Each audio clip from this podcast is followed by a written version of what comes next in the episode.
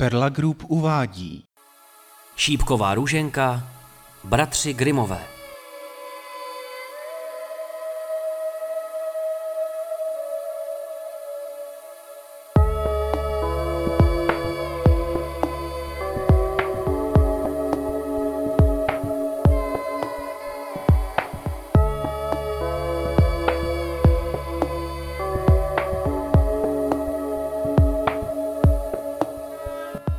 Před dávnými časy žili král a královna, kteří si každého rána říkali.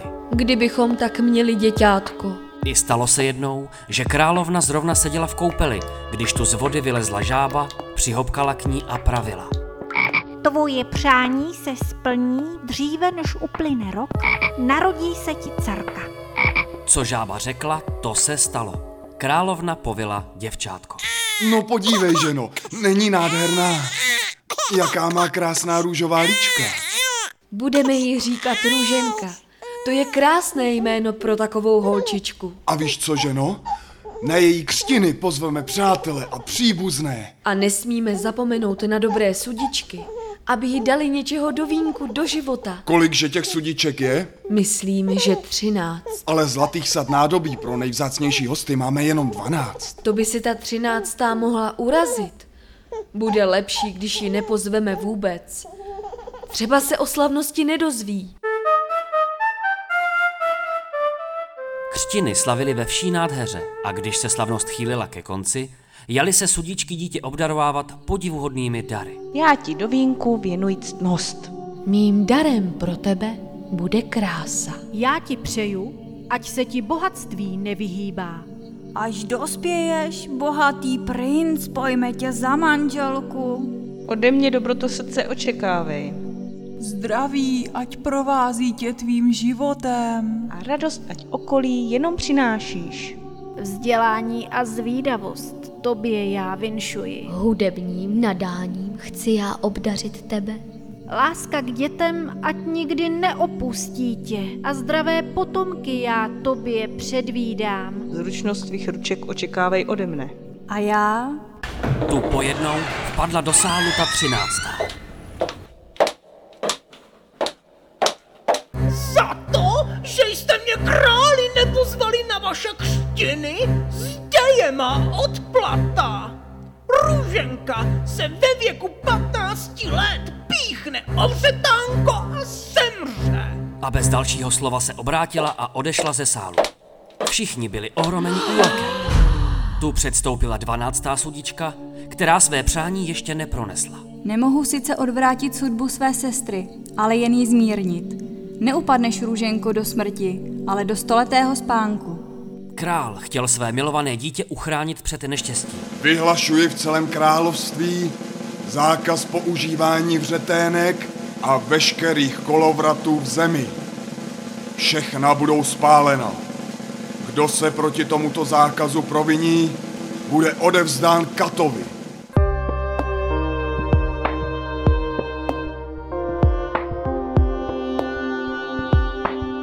Přání sudiček se vyplnila.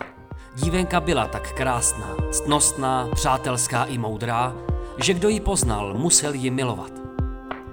Jednoho dne, to jí bylo právě 15 let, se procházela a prohlížela si komnaty i komory v celém zámku, jak jí bylo libo.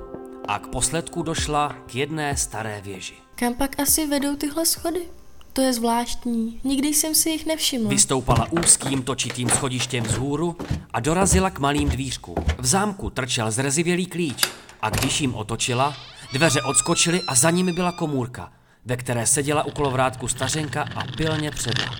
Pojď dál, děvenko, už na tebe čekám. Dobrý den, babičko. Co pak tady děláte? Sedu na kolovrátku, děvenko. Moc dobře jsem věděla, že se na mě přijdeš podívat. Odvětila stařena a pokývala hlavou. Je, a co pak je to za tu věc, která tu tak zvesela poskakuje? To neznáš, princezničko? To je vřetánko. Klidně si ho prohlédni. Ale sotva se vřetenka dotknula, tu se ta stará kouzelná předpověď vyplnila a ona se píchla do prstu. A, stařenko, co se to děje? Jsem nějaká unavená. Klesla na postel, která tam stála a upadla do hlubokého spánku. To je trest za to, že mě tvoji rodičové nepozvali na křtiny. Děvenko, má pomsta se vyplňuje. A ten spánek se rozšířil po celém zámku. Král A co ty přípravy na oslavu růženčinných dnešních narozenin jsou... jsou po... i královna Choti můj, co je to s vámi? Usnuli a s nimi všechno dvořanstvo. Spali také koně ve stáji, psy na dvoře, holuby na střeše, mouchy na stěně, také oheň, který plápolal v krbu, znehybněl a usnul. Pečeně se přestali škvařit a i kuchař, který chtěl spohlavkovat kuchtíka, Ty mladé nemehlo, připálil si cibulku.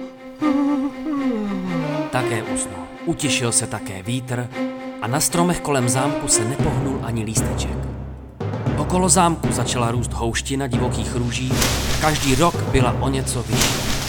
Nakonec celý zámek obrostl, takže ho více nebylo vidět, ani tu korouhvičku na střeše. A tak běžel čas, jak bývá jeho zvykem, neúprosně a bez ustání.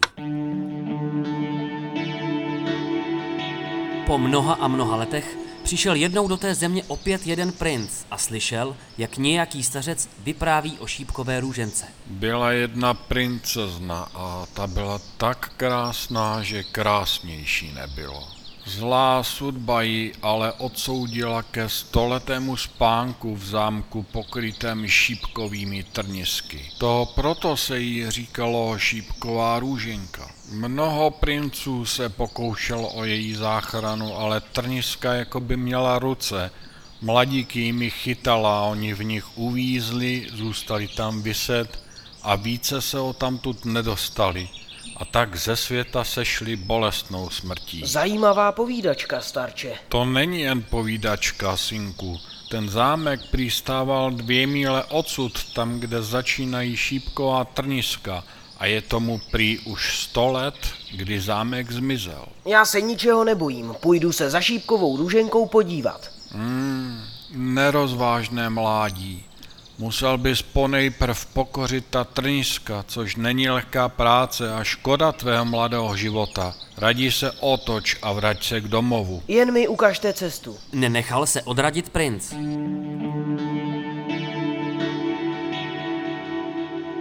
Když se princ přiblížil k růžové houštině, byly to tou dobou již velké a mohutné růžové stromy. Tu se sami rozestoupili a nechali jej nezraněného projít. Jen co princ prošel, zase se zavřeli v neproniknutelné houšti. Co je to za království? Spí tu vše, co může a přesto to není mrtvé, ale ani živé. Tu jsou koně, psy, holuby, všichni sloužící, ale jako by tu nebylo ani živáčka. Tak asi budu správně. Když vešel do zámku, na stěnách spaly mouchy a kuchař v kuchyni měl stále napřaženou ruku, jak chtěl kuchtíka plácnout. Tu šel dále a viděl v sále ležet a spát dvořany a nahoře na trůnu spal král i královna. Ale kde pak je princezna? Šel stále dál a všechno bylo tak tiché, že slyšel svůj vlastní dech, až konečně přišel do věže a otevřel dveře té komůrky, ve které spala šípková růženka. Ta je ale překrásná. Zkusím jí probudit polipkem. Sklonil se k ní a políbil ji. Jakmile se jí dotknul ústy, otevřela šípková růženka oči. Oh, to byl krásný sen. Kdo jsi, cizinče, a kde je ta stařenka s kolovrátkem? Tak to ti nepovím. Jenom to, že spí celé království a já jsem tě přišel vysvobodit. Vysvobodit? Od čeho? Jen jsem si trochu zdřímla. Nevím zda trochu, ale spala si přes sto let. Pak se šli společně dolů. Oheň začal v kuchyni plápolat, mouchy bzučet, kuchtík dostal konečně pohlavek. Co, co, co? Já ti dám pálit cibulku, příště buď pozornější.